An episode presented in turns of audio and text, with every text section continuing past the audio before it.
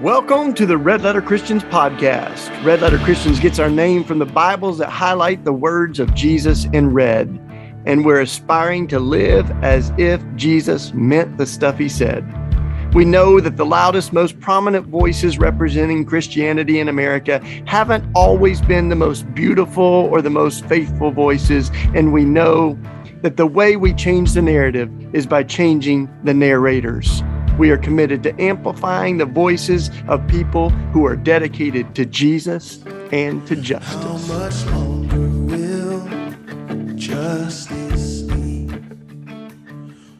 Hey, this is Shane Claiborne, and I am so thankful that you are listening in. Uh, some of you are listening on the radio broadcast, and some on the podcast. Uh, I I love doing this show. Uh, right now, I've been doing a whole series around this new book I've written, Rethinking Life. But if you're just jumping in, don't worry at all. You can go back and listen if you want to, but this is kind of building on each other. But I, I even think of the books that I've, I, I write as a part of this continual um, deepening of our faith and our spiritual journey. There's that scripture that says we're working out our salvation with fear and trembling and so it's it's not just about a moment but a movement of of god in us. I mean if, even if you just think of who you were you know 5 or 10 years ago or how your theology has evolved over a couple of decades uh, we can say amen to the the idea that that uh, we're working out our salvation with fear and trembling. And you know this new book rethinking life is about what it really means to celebrate the sacredness of every person as being made in the image of God and to champion life on all fronts, not just on one issue, uh, but but to really to to become a force for life in the world. And I've been building this foundation for. Um, a, a framework for advocating for life and and right now I've been talking a lot about Jesus because I think Jesus, um, for any of us who would dare who dare call ourselves Christians, Jesus is um, the center of our faith. Jesus is, as Scripture says, the full revelation of God. And uh, that's where we get our name, Red Letter Christians. I, I, told that story in the last episode, but um, uh, the, this old Bibles that have the words of Jesus highlighted in red. And in fact, I only found out later, but this is hundreds of years old. It goes all the way back to Ignatius, I think, was the first per, first person who began to uh, uh, kind of set apart the words of Jesus in red. And it's not that the black letters you know the, the the other parts of the bible don't matter or they're less valuable or something but this is it is that god's full revelation is seen in Jesus. Um, and as we think of uh, uh, the, the these words in Hebrews. It said the author of Hebrews says, "In the past, God spoke to our ancestors through the prophets, and many times and many ways. But in the last days, He has spoken to us by His Son, whom He appointed heir of all things, and through whom God made the universe. The Son is the radiance of God's glory. The Son is the radiance of God's glory. And get this, the exact." Representation of God's being.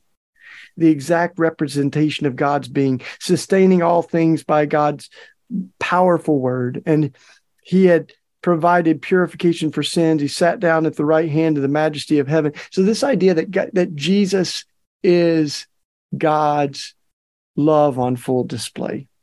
Um, it's also this idea that the word has become flesh uh, no longer do we just have words on paper, but the, the word has become flesh. And Jesus himself said this in John. He said, You study the scriptures diligently because you think that in them you have eternal life, but the scriptures testify about me, yet you refuse to come to me to have life. So that's why I think it, you know, it's it's so important that uh, this faith is not just about keeping the letters of the law, but it's about falling in love with God in the person of Jesus. Um, Jesus also becomes the lens through which we interpret all of Scripture. And, uh, you know, it was Paul in, in his uh, letter to the Corinthians that says, We see through a glass darkly. Um, and, and we see even now, you know, we can see God in part, but we store, we sort of, as you read the Hebrew scriptures, you have this God that is so big that is, I am who I am. I mean, that's what, what God says, you know, when, when asked God's name, I am who I am, or I am who I am becoming. And this God that we see in the Hebrew scripture is so powerful that if we look into God's face, we can't live. Or, you know, in Indiana Jones, if you look at the, the Ark of the Covenant, your face melts. So, I mean, this is a powerful God. And yet in Jesus, we can look at God. Maybe it's kind of like, you know, a solar eclipse is too bright to look at it it blinds you so you have to wear those uh those special glasses but um I like how Greg Boyd, my, my, my friend Greg Boyd, if you haven't read his books, um, he's he's a, a great great thinker on all of this, and he says we see God through the clouds, like when you can't quite see the sun on an overcast day, but you know that the sun is there. And so Jesus allows us to see God uh, without our spiritual cataracts, right? Without without our blind spots, without um, we can we can see God without blinding ourselves, and we can see God in plain sight without the clouds kind of cluttering it. So we we you know have limited vision, but God helps us see a little bit better through Jesus. Jesus helps us see a whole lot better who God is. Uh, so you know, for the record, I have really bad eyesight, and I I don't have if I don't have my glasses on, um, I can see sort of you know shapes and forms and colors, but not much else. It's, it's just sort of a silhouette, and and that's sort of how I think um, you know what I think it's like if if we we think about God without Jesus. Um, so we look at God and God's able to become clearer and clearer when we put our, our, our lenses on and we think of of, of Jesus as, uh, as Colossians says, the fullness of the deity in bodily form. So Jesus is a fulfillment of the law. And, um, I want to just dig into this a little bit because, you know, I've done a lot of work on the death penalty. And as I said in the last episode or two, you know, you can look at scripture and find all kinds of things. Uh, you can find whatever you want. You know, if you want to justify your violence, you can find scriptures to, to do that. You can do the same with slavery, with uh, the oppression of women, with, um, you know, it's, it's amazing that um, there's, there's only like seven verses of scripture that deal, deal with same sex relationships.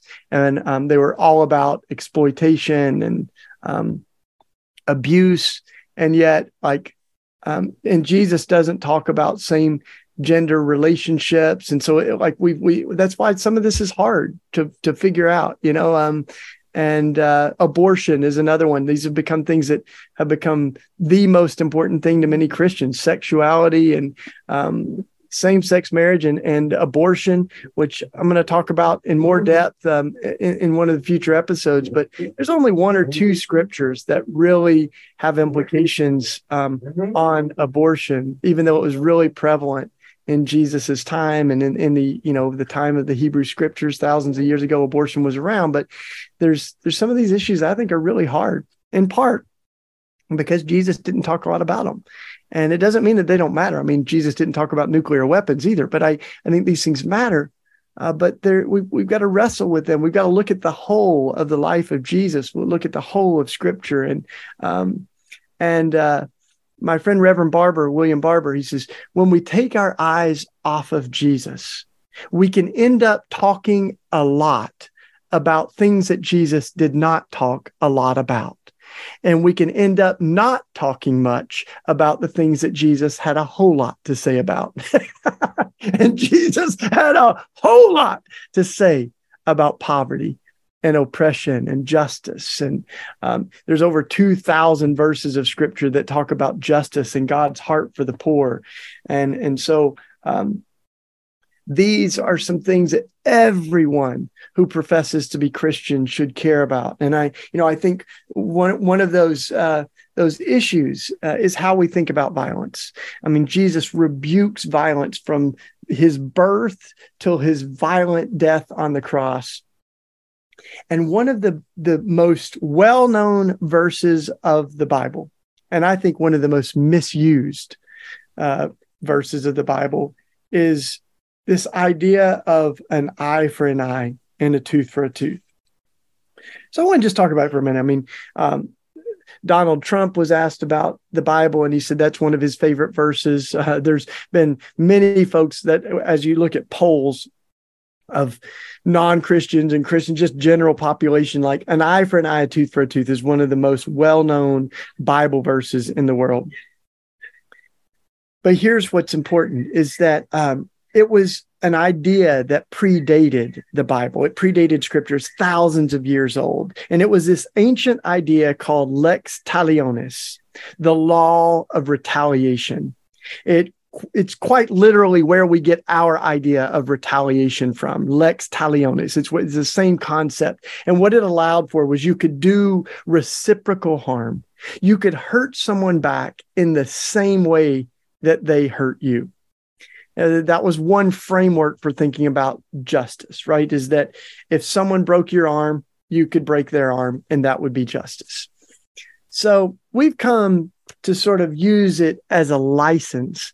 But if you look closely at all of the scholarship, it wasn't meant to be a license for revenge, it was meant to be a limit for the spiral of violence so that it didn't perpetuate itself right so we might think of of it as an eye for an eye no more. And it prohibited you from hurting someone more than they hurt you. So we we've definitely it was not meant to be a license for violence. It was meant to limit that escalating violence. You, you know, um, uh, and limiting violence is a good thing. Uh, you know, to to stop that that spiral from perpetuating. But here's where Jesus shines so brightly, like, right? So Jesus comes, he says, You've heard it said, an eye for an eye, a tooth for a tooth. But I tell you this. He says, Moses told you this, but I tell you this. And it's Jesus, as scripture says, I, I you know, I believe that Jesus was not um, coming to abolish the law, but to fulfill it. So get this, right? Jesus is taking this even further and, and, and in a sense, limiting violence was a good place to start. But now Jesus is going to suggest, even command us in saying, You've heard it said an eye for an eye, but I tell you this don't even hurt them back. Love your enemy. There's a better way. It may be legal, but that doesn't make it right. Uh, you know, you may have the legal right to hurt them back, but that doesn't mean it's the best version of justice that we have we can do right? So this idea of loving our enemy was so radical. So D- jesus teaches us you know a, a new command he gives us right? But it was a, this idea of love. That as jesus's followers we shouldn't hurt those who hurt us uh, we can do better than mirroring the evil done to us. We uh, not many of us are going to argue that if you poked my eye out, that the best justice we could do is me gouging your eye out. You know, we don't rape people who rape to show that rape is wrong. And yet, somehow, in, in, some of our countries, like here in the United States, in in the most severe cases of murder, we still hold out that logic that we can kill to show that killing is wrong. And yet, what we end up doing is just emulating the evil that we're trying to heal the world of. That we, we lose sight of the fact that violence is the disease, not the cure. So we don't have to poke someone's eye out, even if they poked ours out. We don't have to repay evil with evil, but as scripture says, we can return evil with good. As my mama to- taught me, two wrongs don't make a right. So isn't that beautiful? You know, I, in fact, I have a Jewish friend, a, a rabbi, who said he's you know unpacking all of this lex talionis, you know, the ancient law, and he says um, not only did they technically have the death penalty, but they had more prohibitions, more things that would stop someone from being executed than um, we can ever imagine. I've got a list of like over 50 of these things that were prohibitions for carrying out the death penalty. And he said, so like we had it on the books, but we never used it. In fact, the, the rabbis used to say, if we have more than one execution in 70 years, something's wrong with our society and the death penalty isn't going to solve it so there was this kind of deep suspicion of death and my my jewish um, rabbinical friend he says and he says, and the, the, the problem is that Christians keep using the Old Testament to justify the death penalty. And he said, you, you misuse our, you know, Hebrew, Hebrew scripture to justify the death penalty. Jewish folks don't even do that. We were abolitionists for hundreds of years. And he says, and you guys have Jesus that you still have to reconcile it all with. so he kept saying, You got to keep coming back to Jesus. So there's this sense that returning harm for harm is not the best that we can do. And it's isn't it beautiful that it's not the negation of that old law, but it is the fulfillment of it. Um, so I like how um, you know if if if our law the, the law is meant to allow people to flourish, to make sure that people are flourishing. And that's why Jesus can say, you know, he's the fulfillment of all that. That all of the law is summed up into this love, love God, love your neighbor. And so I like how Barbara Brown Taylor says it. She says this The only clear line I draw these days is this when my religion tries to come between me and my neighbor, I will choose my neighbor because Jesus never commanded me to love my religion. Barbara Brown Taylor. You look at this idea that Jesus is the full revelation of God. And we can see now that these scriptures that we've even twisted to justify violence or the death penalty, um, that Jesus disrupts all of that.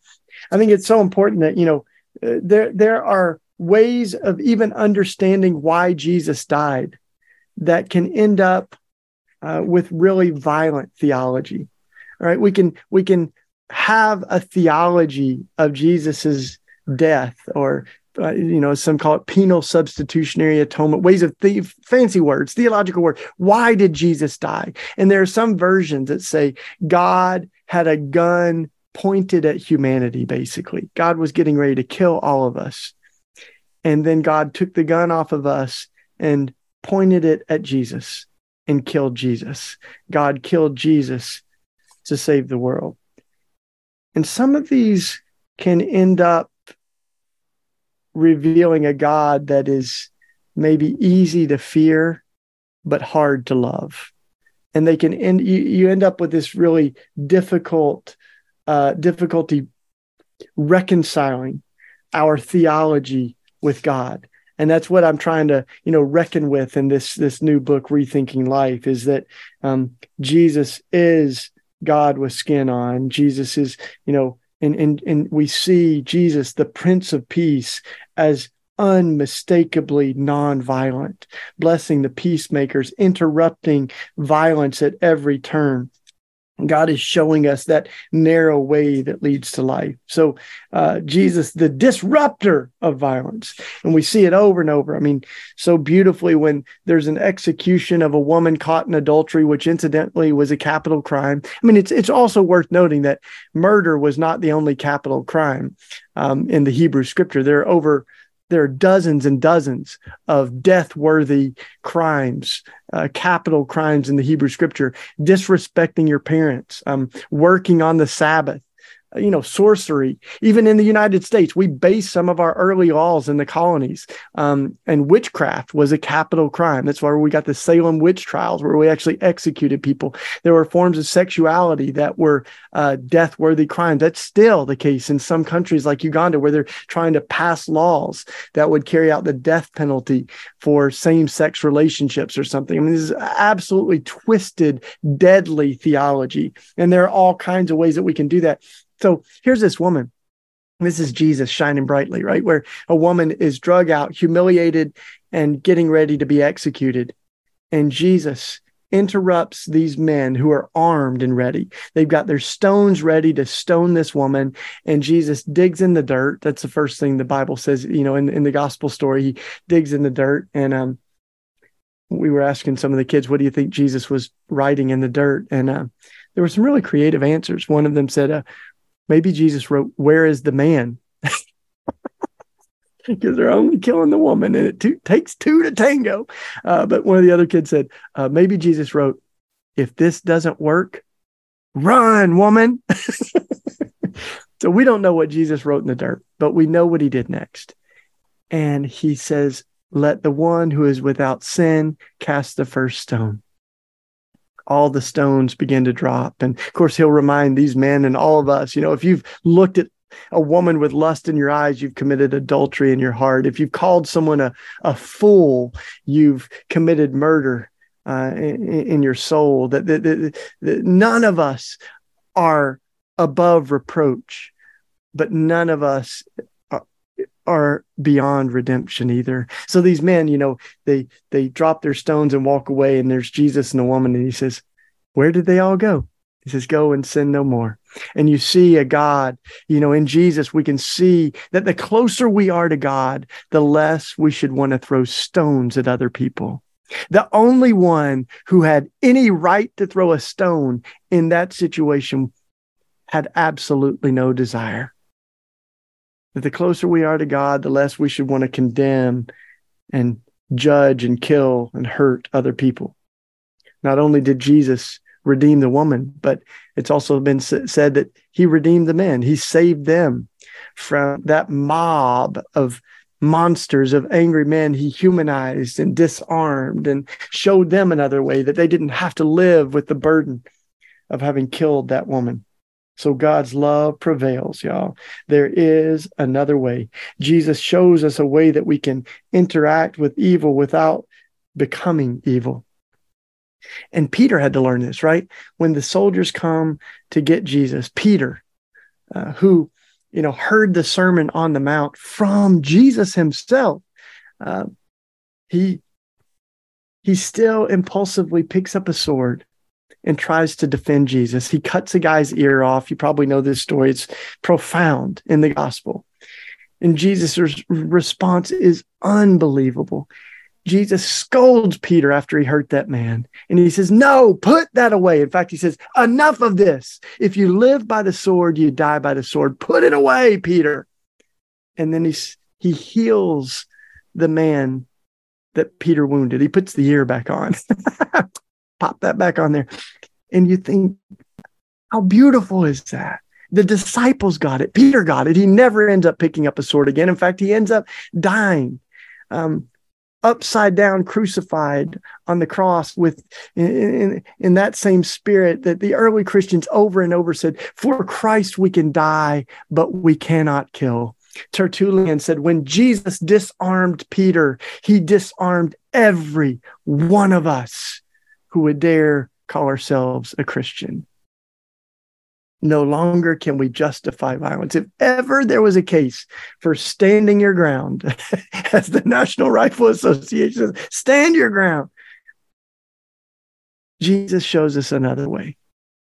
It's about turning the other cheek. It's about wearing evil down with love. It's about saying there is something worth dying for, but nothing worth killing for. That's what we see in Jesus a confrontation of violence. So I was planning on getting into the whole story of Jesus's death, but we'll have to do that on the next episode. I, I want to say if you're not a part of the Red Letter Christians movement, we need you. We're, we we got this powerful movement of of um, folks who say we want to live as if Jesus meant the stuff he said. We're aspiring to that. We fall short all the time but it was Gandhi who was asked about Christianity, and Mahatma Gandhi said, uh, I love Jesus. I just wish the Christians acted more like him. So we want to act more like Jesus. We want to love like Jesus. And Jesus said this their greater love is no one than this, than to lay down their life for another. In Jesus, God was willing to die to show us a new way forward. God rebuked our propensity to violence. That's what happened in Jesus. And that word Christian means Christ like. Jesus is the center of everything, the lens through which we interpret scripture, the lens through which we understand how to live in the world. It's all about Jesus. And Jesus makes it so clear, right? That whatever we do to the least of these, we do unto him. This is what Christianity, how it manifests itself and how it impacts the least of these. So if our gospel is not good news to the poor, it's not the good news of Jesus. If our gospel is not about blessing the peacemakers and beating swords into plows and loving those who hate us, then it is not the gospel of Jesus. If it's not about welcoming refugees say amen somebody if it's not a, about welcoming immigrants and refugees knowing that when we welcome the stranger we are welcoming christ it is not christianity oh true religion scripture says is caring for the widow and the orphan and keeping ourselves from being corrupted by this world so stay centered on Jesus, y'all. And don't give up on Jesus because of the embarrassing things that Christians have done in his name. I've said that before and I'll say it again. We've done a lot of things to twist the cross. And when you twist a cross, you get a swastika. You can do all sorts of terrible things. You can create deadly theology, but God is love, and love looks like Jesus. I got to go, y'all. It's been a good good little half hour together. Talk to you next week. We hope you've enjoyed this episode of the Red Letter Christians podcast. Too often, Christians have used our faith as a ticket into heaven and a license to ignore the world we live in. But at Red Letter Christians, we believe our faith is not just about going to heaven when we die, but also about bringing heaven to earth while we live. For more information on Red Letter Christians and upcoming events, additional resources, you can go to the show notes or our website, redletterchristians.org. You can also support Red Letter Christians by giving a one time donation or becoming a monthly sustainer. Just go to our website and click the red donate button. Thank you for being a part of this conversation and for being a part of this movement.